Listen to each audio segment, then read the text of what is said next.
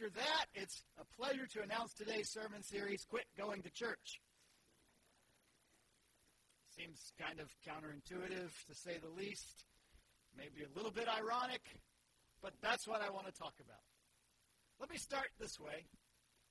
If I could ask you to fill in a blank with a word, a phrase, or whatever, it would say this Church is what? Church is us. What else you got? Early. Amen, brother. Early. Yes. Church is the people. Church is refreshing, love, place of worship, the hope of the world, life, the body. I heard something back here I just didn't hear. The body of Christ, refuge, family. I'm sorry, forgiveness, learning, hope, believers, a hospital for sinners, of which of which I am the chief, Paul would say. Necessary. A lot of words we could put in there. A lot of things. Now, I bet if I were to ask you what's the Greek word that's translated church, many of you would know it is the Greek word.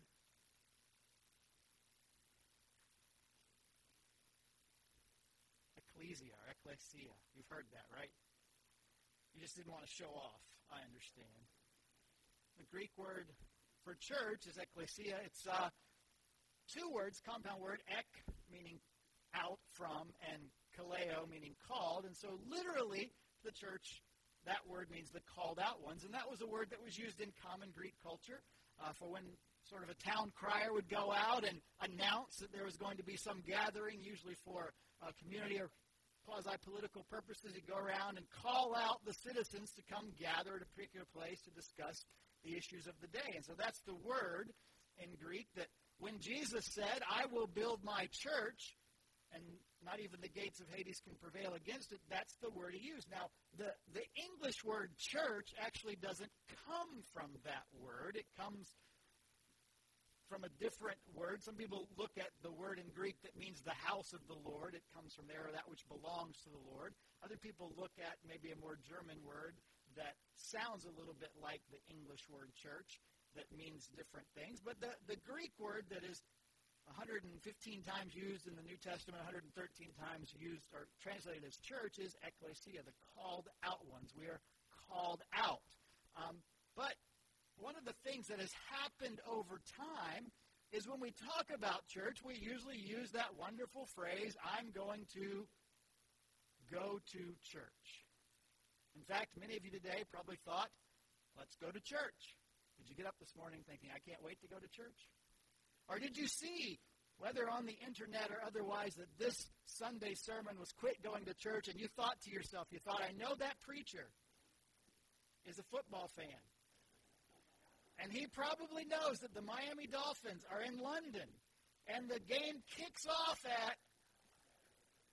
Yep. I thought about, you know, streaming it to the back wall, but it might be a little distracting or disheartening lately as the Dolphins have played. And maybe that's what you thought. In fact, somebody said they heard last week uh, the, the series this week was Quit Going to Church, and they said this Well, I've been practicing. Maybe that's feel. Well, obviously, we use that phrase, and, and maybe because of just common usage, we get used to that idea. And so today, you're probably not surprised that my encouragement isn't you should never go and attend a church service again. Rather, maybe if I was to tweak the title a little bit, I would say it like this Quit just going to church. Because for a lot of us, we've made the exchange. We've decided that going to church equals Christianity. But when we look back in the New Testament, that's not the picture that we see. In fact, the very first followers of Jesus, the earliest members of what we call the church, their experience of worship and life looks at times nothing or very little like what you and I equate with going to church. You could look at all the, the instructions and parables of Jesus, and you know what? You won't find one that will tell you to do? Go to church, amazingly enough. You could look all over Jerusalem for that structure with the steeple and the cross on top that identifies churches all over our country, and you would find back in the first century all of zero. In fact, if there's one maybe stark difference between the first century church and our church today is, is the fact that a church today often has property, owns a building, has an auditorium like this called a sanctuary, a worship center, called all sorts of things. But in those days, that wasn't the case. When the earliest believers went to church, they didn't go to a place that was labeled and set aside for a particular usage. And so I thought what we do today to kind of get started on this is look at one of the earliest capsules of the description of the life of believers in the first century. It's found in Acts chapter 2.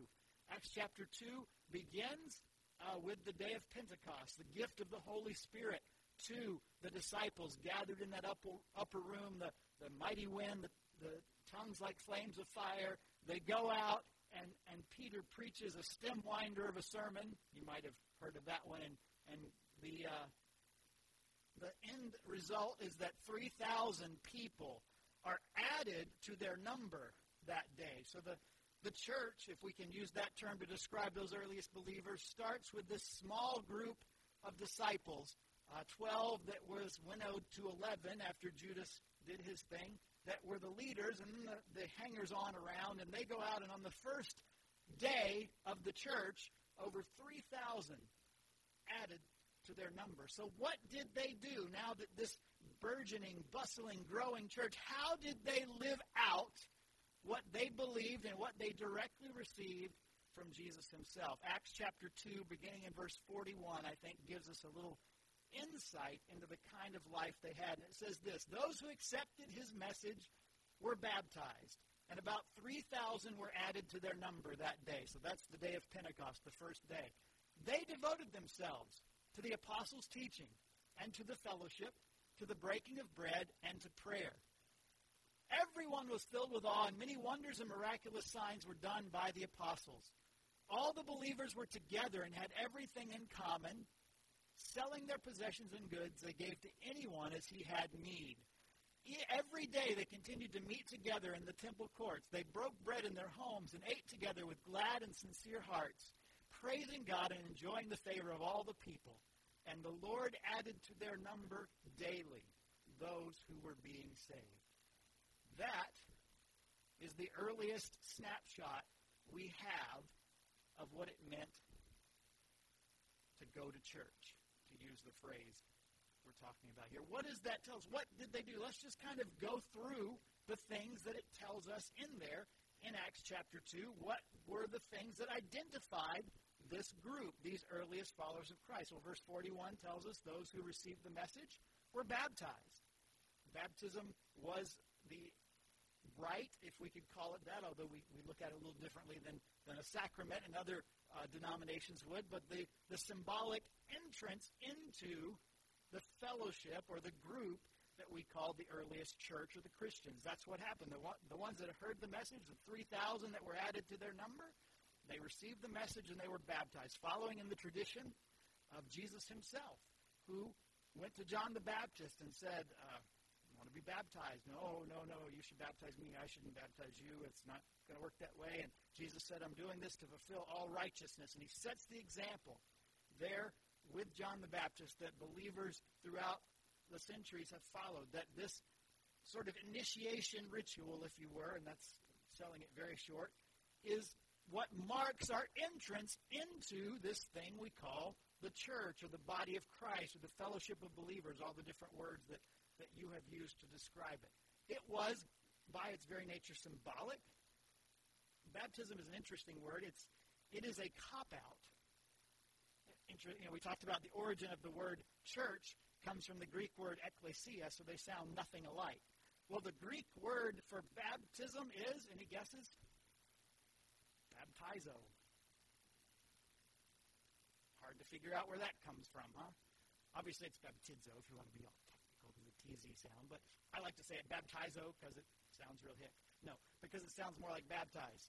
Um, baptize comes from the Greek word baptizo. Why is it from that word?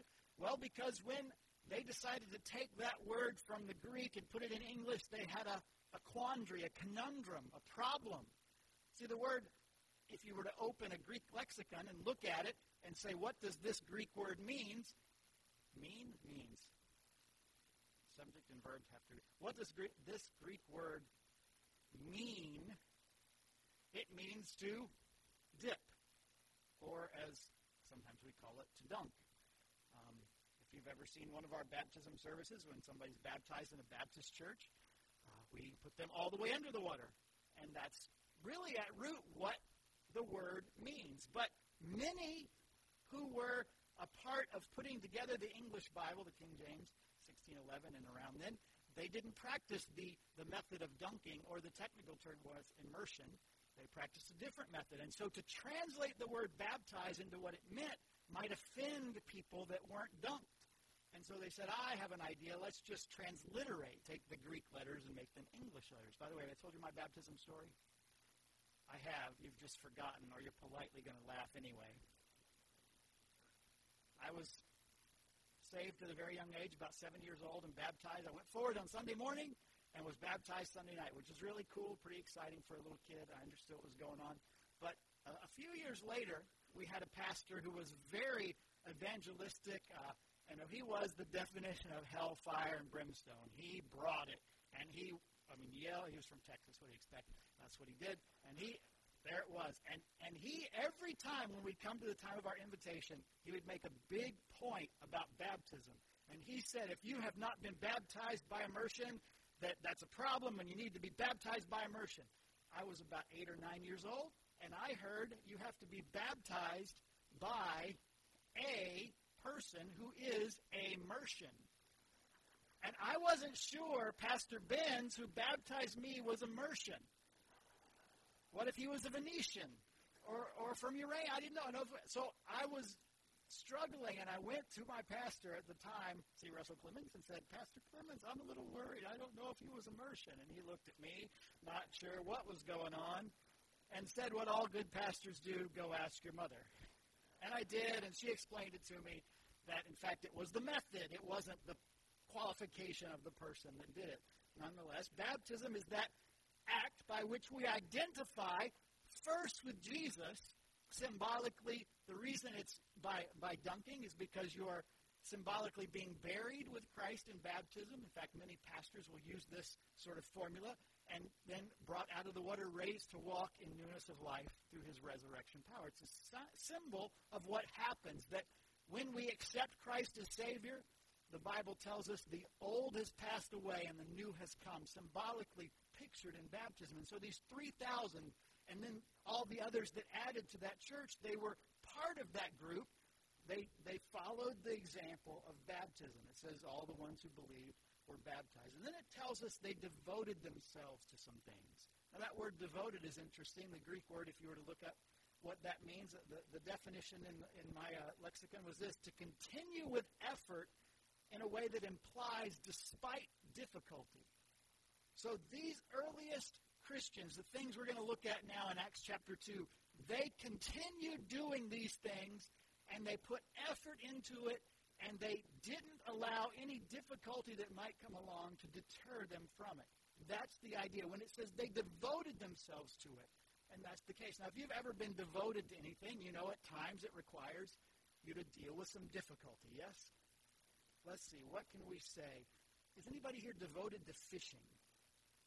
fishing? Any fishermen in the house? Fisherwomen in the house? Why are you just not admitting it? Are you just mad at me for bringing it up because that's where you'd rather be? You thought quit going to church so we can instead go fishing. Yes, right. Have you ever been fishing and had to overcome difficulty? Yes, okay. I'm trying to connect with people. It's not working so good. Um, I don't know. Let's see. Maybe we should pick something else. What, what's ah, I was going to say, Let's see, ladies, have you ever been devoted to shopping? And guys, have we had to overcome difficulty? Yes. Oh, wait, you're supposed to overcome. Anyway, we, we devote ourselves to something. At times we have to push through difficulty. We have to deal with adversity. And that's what these earliest disciples had to do at times. And we see the account of much of the difficulty they faced in the book of Acts. But nonetheless, they devoted themselves to these particular things. They devoted themselves, first of all, to the apostles' teaching.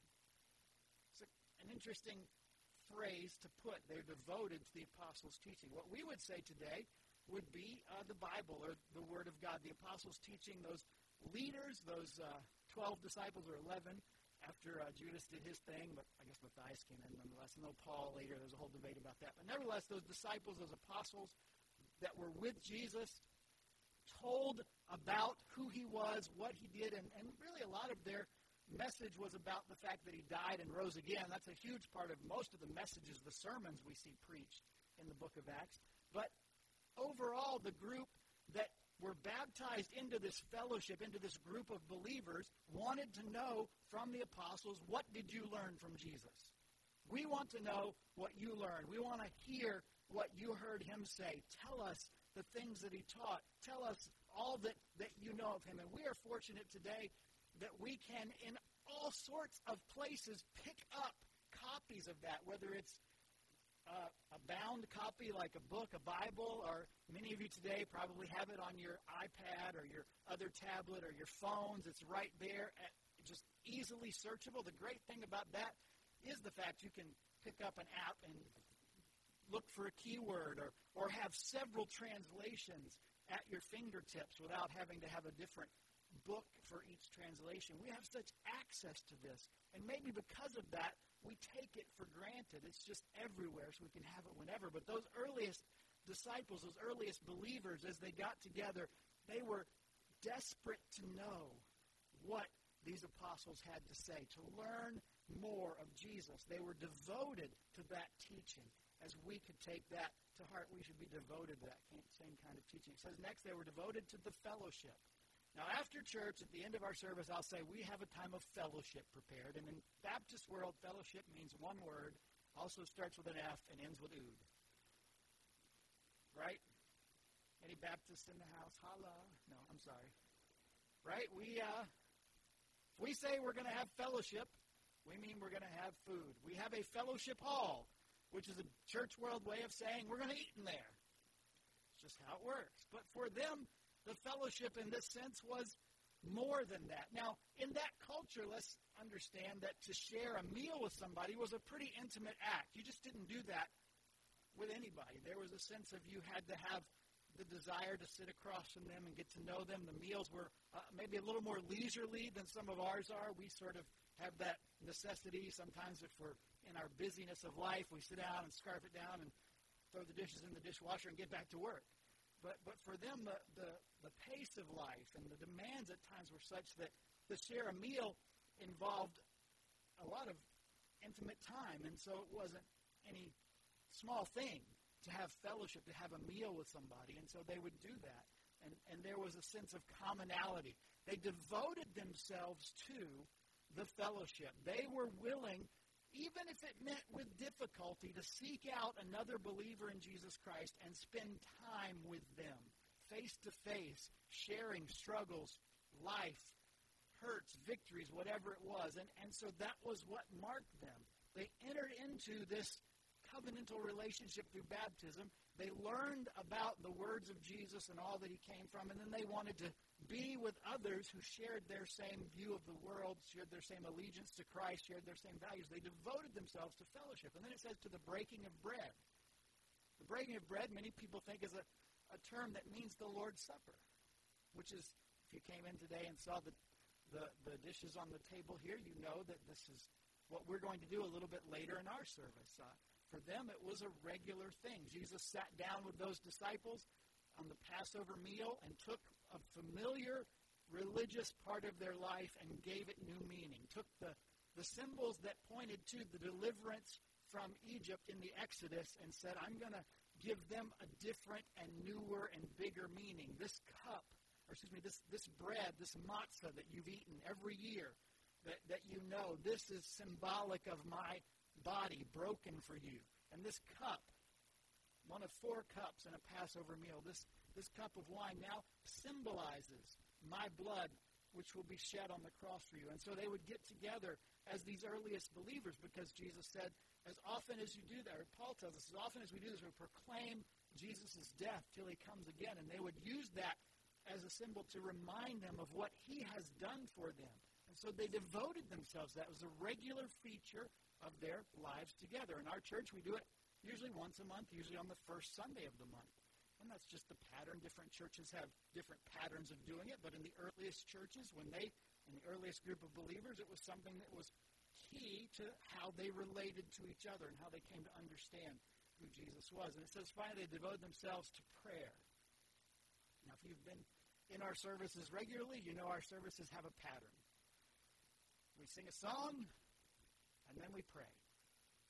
And then we sing a song, and then one of the ushers prays.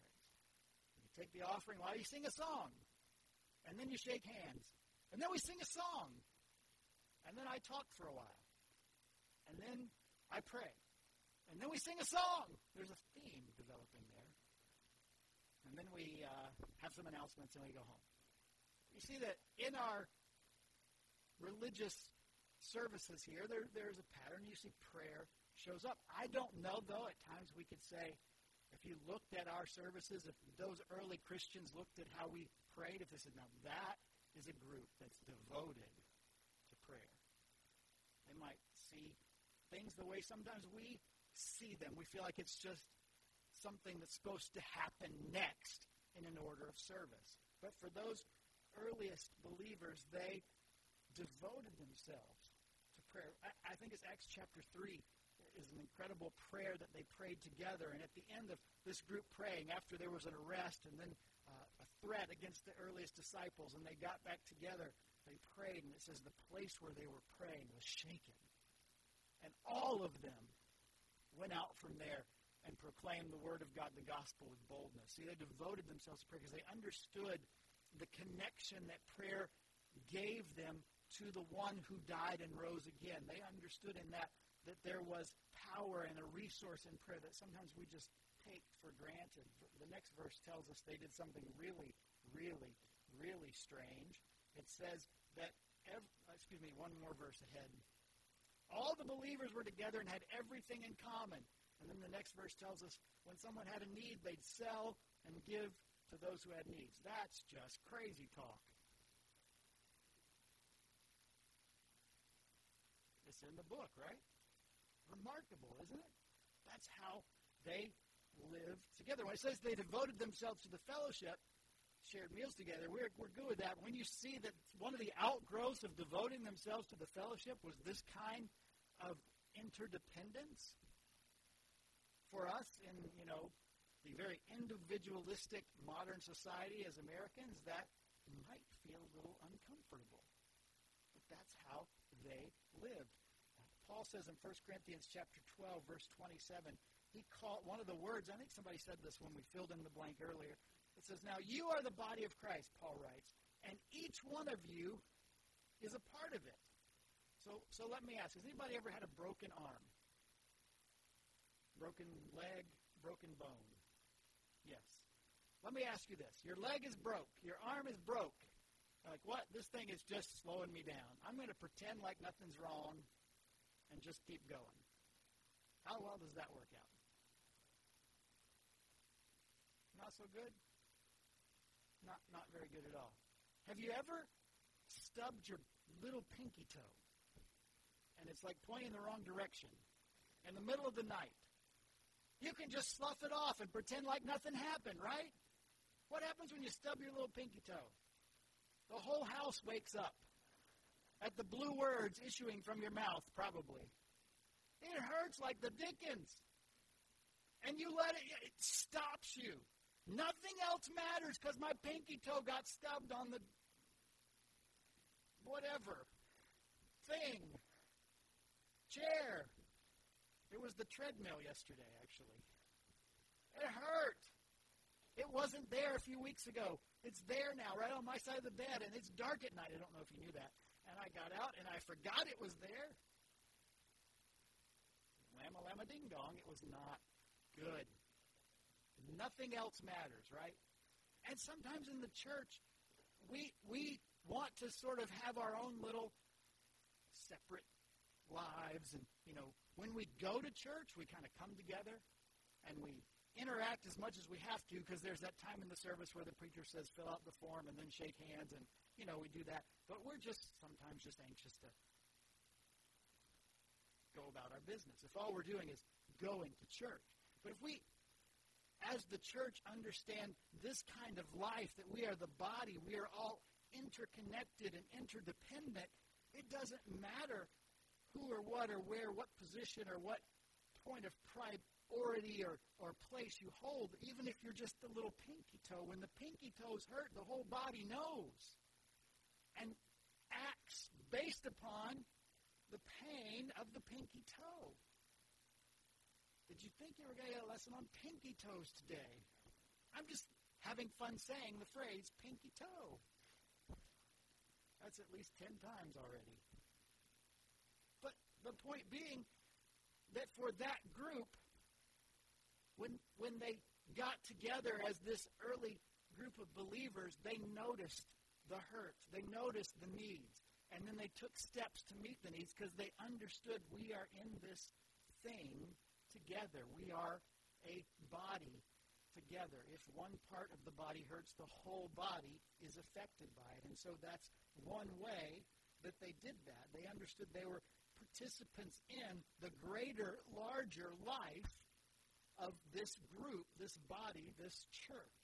And so they were willing to do some pretty radical things to make sure every part was taken care of. And then here's a part that, when you think about the earliest group of believers, did you know how often they met together? Did you remember from that? Every day. So tomorrow morning at 9 a.m. we'll be here. And Tuesday, any takers? No. But actually, they didn't do that either. Because every day they continued to meet together, it says in the temple courts, but they also broke bread in their homes and ate together with glad and sincere hearts. Back to that, devoting themselves to the fellowship. Their meeting together wasn't formulaic. It wasn't at a particular time or place. Sometimes they went to the temple courts because that was where uh, a lot of times they could go to share what they knew about Jesus, who came to fulfill all that the temple and its sacrificial system stood for. Sometimes they got together in homes, but they were they were so dependent on each other that they regularly met because they needed that encouragement. We say today, you probably heard it said, you might have said it yourself, as you try to, to live the Christian life, to live for Christ, it's becoming, it seems like, harder and harder at times in our world to stand up for the things we believe in. And we say that, but back then, you know what happened when you when you stood up for Jesus? Well, sometimes they threw you in jail. Sometimes they beat you. A little bit later in Roman life, they fed you to the lions. We got it pretty good. Okay, maybe that's exaggerating in some ways, but nonetheless, those folks that did this took great risk to identify as who they were and with others. And they were willing to take those risks because they knew they needed each other. And for us, we say these things, and and realize maybe at some point this individualistic, I'm just going to church, loses some of the, the nature and, and the character of what we see present in the early church. Now, now here's the reality. Uh, as, a, as, a, as a preacher type person, it's probably my fault as much as anybody's. Because over the course of history and over the course of the life of churches, when along the way churches bought property and erected buildings and hired staff, suddenly things changed. It's different when you are in the first century and doing those things versus today. It's just a different situation. There are different realities. And what has happened and the change that has happened, a lot of times overseen by clergy is the, shall we say, the maintenance of the organization rises to the top. Because FKEC and FKAA and the insurance company and all these different people send us bills every month, just like they send you, and they want us to write a check to pay those bills. And if we don't, they do things like, I don't know, turn off your power, don't give you any water, or who knows what else. You know how that works because you have the same needs. And because that's the nature of the institutional church, the shift probably happened as part of that, and more often than not led by clergy, because the other dynamic was when clergy began to have prominence, and all then then you know there's a little bit of pride in humanity. Have you noticed that? And a little bit of a, a, a need to to feel important or or powerful. And the history of the church, unfortunately, at times, is full of folks who got full of their uh, themselves and allowed those human natural things to take over to the detriment of the greater church. And now we could look at big things, but but here's the thing that on a First Baptist Church Key Largo scale, because that's where we are today, I can see that. See, I, I have this this need. I guess we all do to some degree, but some of us have it maybe more than others maybe it's a preacher thing, I have this need to feel uh, needed. And so sometimes what, what I would do as a preacher type is to do things think people would say, oh, well, that's great. The preacher did that. That's kind of neat. And, would, and then would not only notice, but would compliment. I don't mean like preaching. I mean like other stuff. Like all the, the little things that need to happen in the organization to get things going. See, the other thing I have uh, a problem with is um, I'd rather do it myself. Maybe because I want the credit, but also because I'm so arrogant about it sometimes I think I'll do it better than anybody else. Any, anybody? Okay, just. Sorry. True. Very stinking true. And somebody asked me about something I was doing. They said, Why are you doing that? And I didn't have a really good answer. Well, I don't know why I'm doing it. And so I thought about it. What I just told you is what I came up with. Well, because I want people to like me and compliment me if I do it decently and feel needed and somehow stroke the ego because I'm the only one that can do it this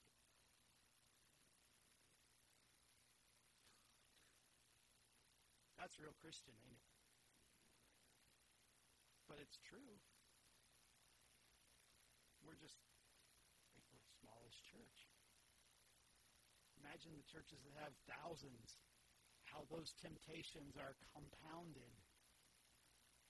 How the, the and how then serving the organization becomes the motivation because it's where the strokes are gotten by the leader. So it's easy to, to move away from that kind of thing. The early days of the church when there was devotion to one another and devotion to the Word of God and meeting of needs and understanding of body life to an institutional maintenance or preservation to a personal ego trip. And somewhere in all of that mess, what we tell people is you should just come to church because here's what we get to do every year. I have it on my desk now. In Southern Baptist, we have what's called the Associational Church Profile. Doesn't that sound exciting? Basically, it's a bunch of statistics that we send in to the, to the mothership. This is not that cult from a few years back, just so we're clear. We fill it out. Actually, you can do it online now because technology and send it in, and, and then they send you a report, a book, so you can look. And this is what we preachers do. We look and say, in our association, did we have the most baptisms? Did we have the most offering? Did we have the biggest attendance? I'm the best. Real Christian of me, huh? But again, those human tendencies that crop up, that over time, 2,000 years or so now, have a tendency to pull the church away from that which defined it in its earliest days. that they devoted themselves the apostles' teaching, to the fellowship, to the breaking of bread, and to prayer. That, that they met together every day, sometimes in the temple courts and sometimes in homes, eating and sharing meals together. That they took care of the needs of others, even if it meant selling what they had to make sure the need of somebody else was met. And the bottom line, the final summation, and the Lord added to their number daily those who were being saved. I would guess we would all say that would be cool. Do you imagine being a part of a group, a church, group of believers where every day somebody became a believer? That would be awesome. That would be exciting. It's almost like it was the thing that drove the engine.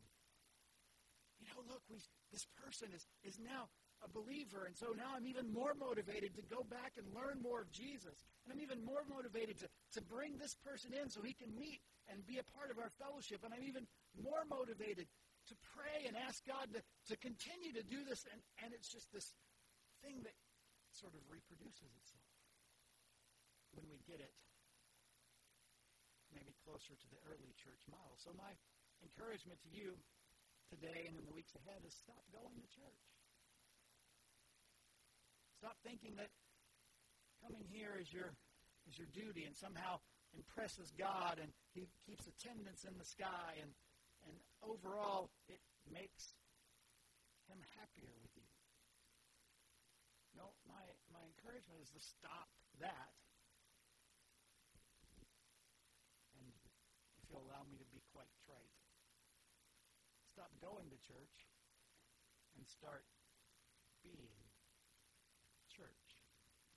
for each other, for the world around us.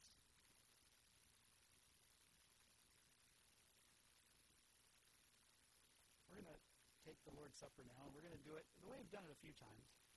And it seems appropriate given what we just talked about. But if our, if our deacons would come and, and get ready to pass it out, I'm going to invite you to find a few people around you, a small group. You know, today is the first day the kids are over there, and I'm going to go long. Anyway. Find a small group, four, five, six, seven. Just if you want to stay where you are, great. If you need to move, great. I, know we have guests here today. Make sure we include everybody, and they're going to pass out the elements. And you go ahead and take both uh, the, the the wafer and the cup. And then rather than me organizing the Lord's Supper, how about you give it a small scale try? Just in that group, take it together. Maybe it'll mean sharing a little bit of your experience. Maybe you'll meet somebody you haven't had a chance to talk to before. Ask them a little bit about themselves. Maybe it'll be a chance to interact in a different way than we normally do here in church world. But I want to invite you just to take these few minutes. And on your own time, without any instruction from me, with these elements that symbolize the broken body and shed blood of Jesus. He who is the one who laid down his life for us, his church, to worship together.